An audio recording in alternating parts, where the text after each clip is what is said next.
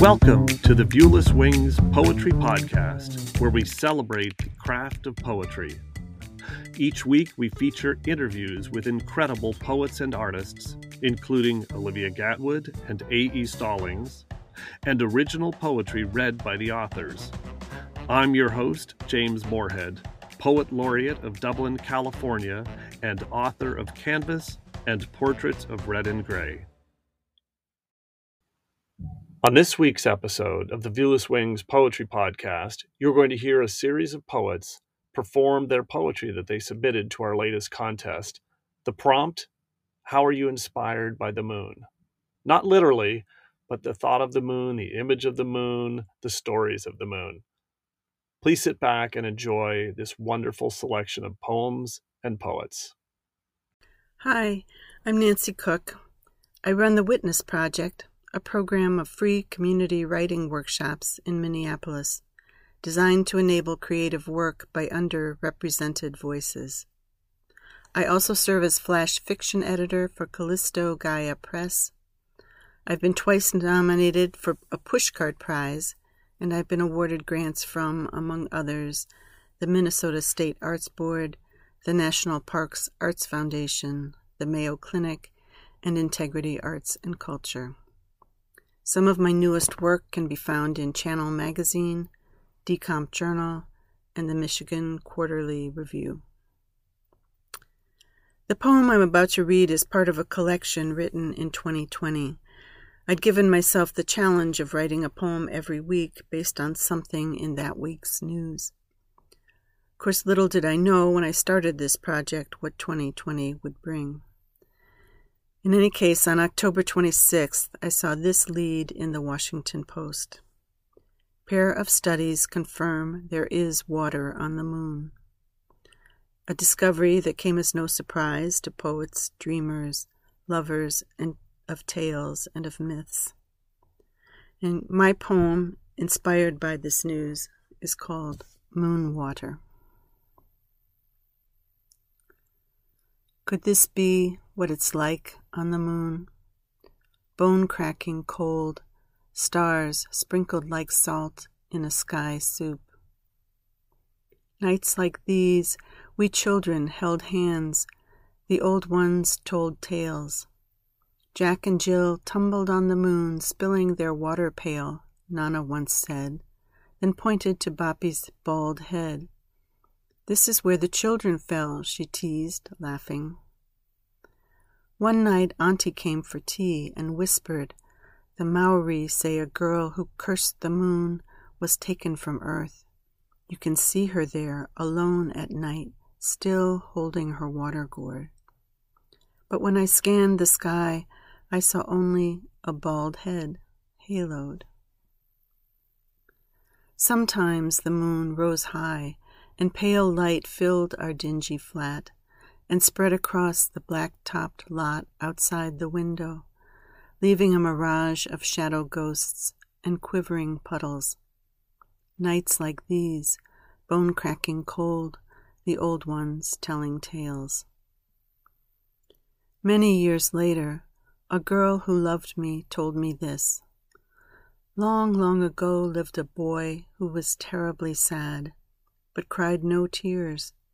Moon took pity on the unhappy boy, floated down, down, down to earth, and sat beside the boy. Said, Let your tears fall on me, I'll take them to the sky.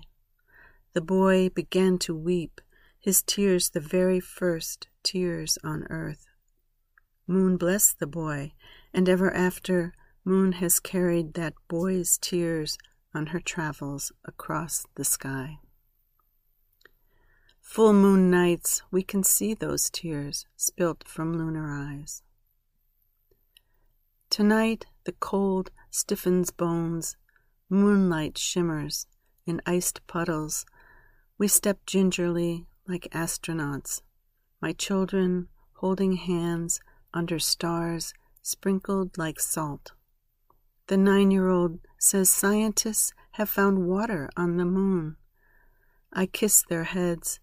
I tell them tales of long, long ago, of shadow ghosts, of children lost and spills and tears. I tell them, we are a people crying for the moon. We are a people thirsting for that which someday will survive us. My name is John Peter Beck, and I've been writing poetry for nearly six decades. Uh, during that time, for the last 30 years, I've been a professor at Michigan State University in a unit called Our Daily Work, Our Daily Lives that looks at the intersection of work and culture broadly defined.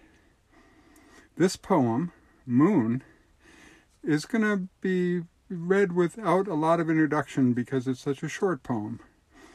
But I uh, give it to you uh, in this special issue uh, because I think that it's wonderful that they've brought together all of these poems celebrating the moon. Moon.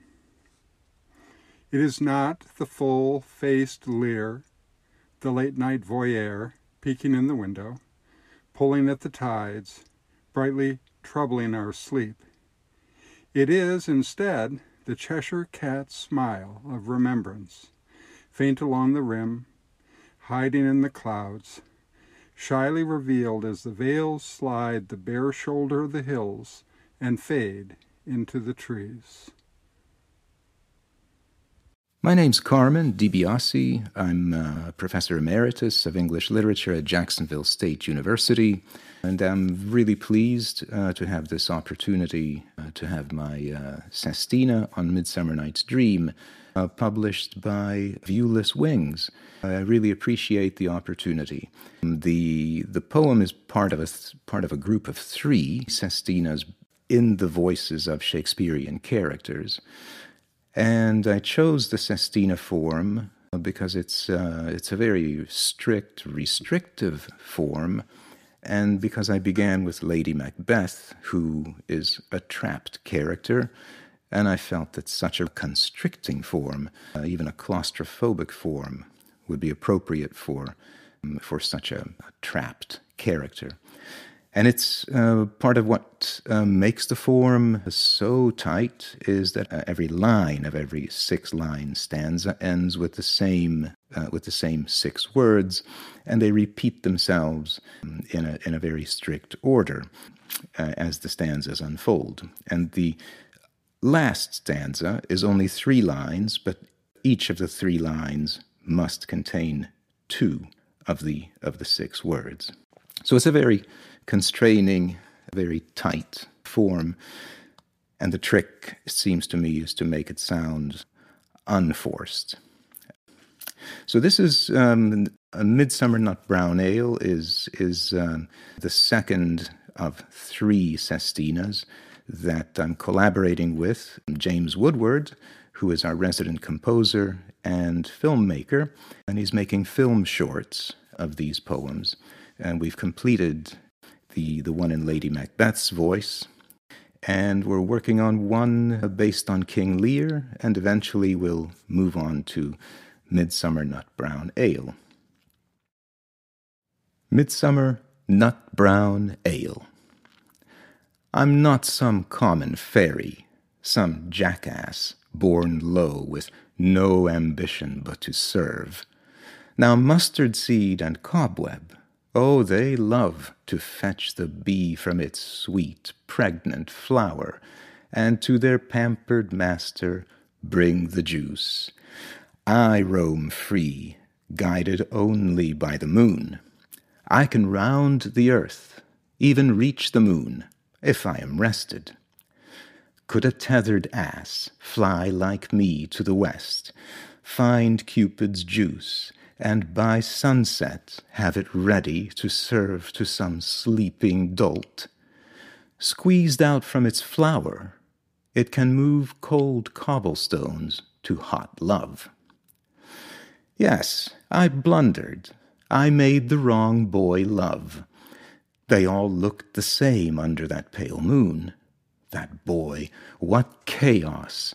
Wanted to deflower the girl on sight Oberon kicked my ass for that whole mess, said I did not deserve the privilege of handling that rare juice.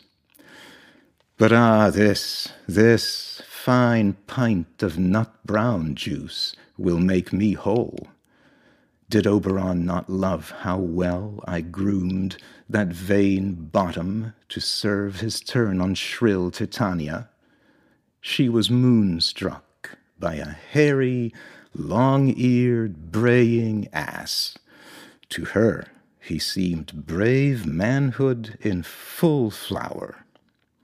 And you, Hippolyta, you old pressed flower, you trophy bride, already out of juice on nuptial day. You desiccated ass, when Pyramus and Thisbe's tragic love became a comedy, the very moon smiled on those actors who had come to serve their story to you. May your bile preserve that frown of yours, that rumpled cauliflower poor Theseus kissed on his numb honeymoon. So may you warn the young, whose brains the juice of life addles. Let's talk no more of love. Raise high your glasses to my favorite ass. Bottoms up. Serve me one more nut brown juice. Have I offended you, my flower, my love? If I should moon you, kindly spank my ass. Our next poet, Beatriz Seelaender, is a Brazilian author from Sao Paulo.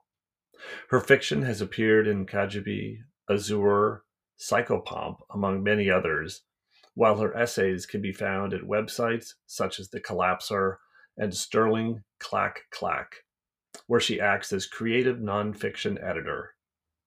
Seelaender has only recently started submitting poetry, but her poems have been published by Press Pause Press and The Graveyard Zine. Her novellas, upcoming in 2022, have earned her both the Sandy Run and the Bottom Drawer prizes. Beatrice reads her poem Be Wolf which I encourage you to read online along with the other featured poets on viewlesswings.com after hearing the poem recited. Be Wolf. I wish I were a werewolf. Where does it say that girls can't be werewolves?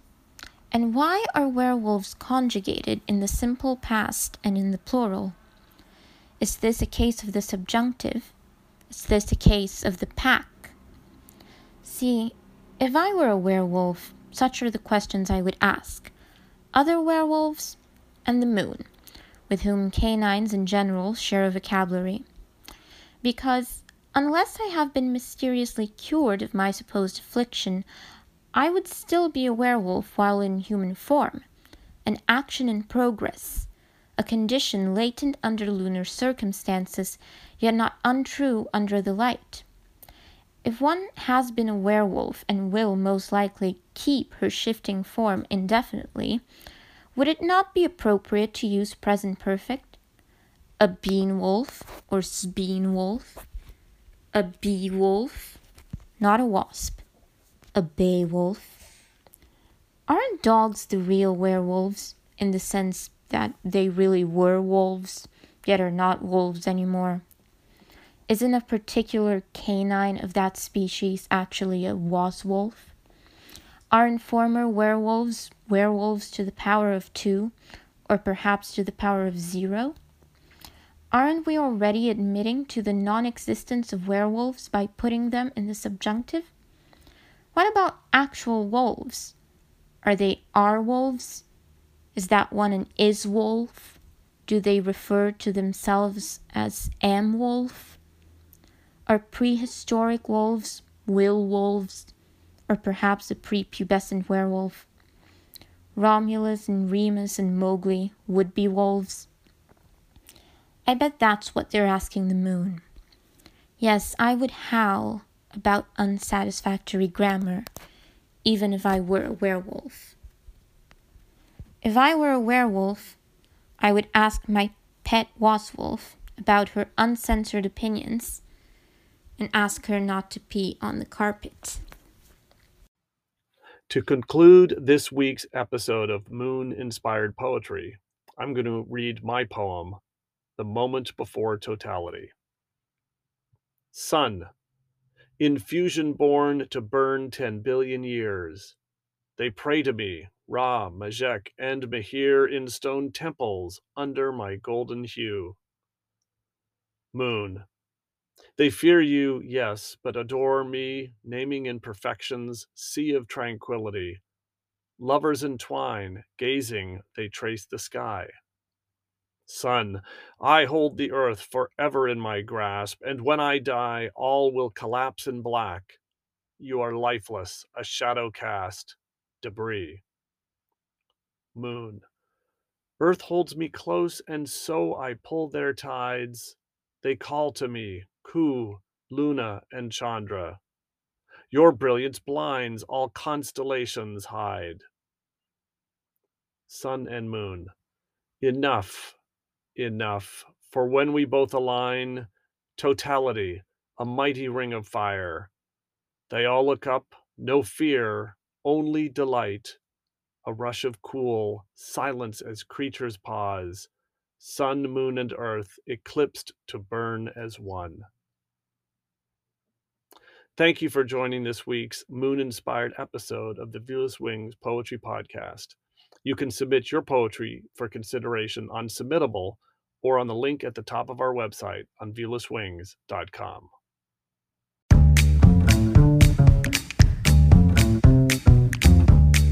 The Viewless Wings Poetry Podcast is written and produced by James Morehead. You can follow me on Twitter at Dublin Ranch Subscribe to the Viewless Wings Poetry Podcast and follow us on viewlesswings.com or on Instagram at Viewless Wings.